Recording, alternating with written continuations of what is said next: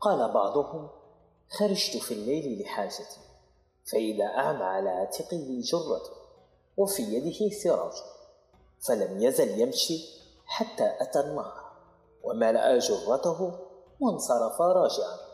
فقلت يا هذا أنت أعمى والليل والنهار عندك سواء؟ فقال يا فضولي حملتها معي لأعمى القلب مثلك يستضيء بها فلا يعثر بي في الظلمة فيقع علي فيكسر جرتي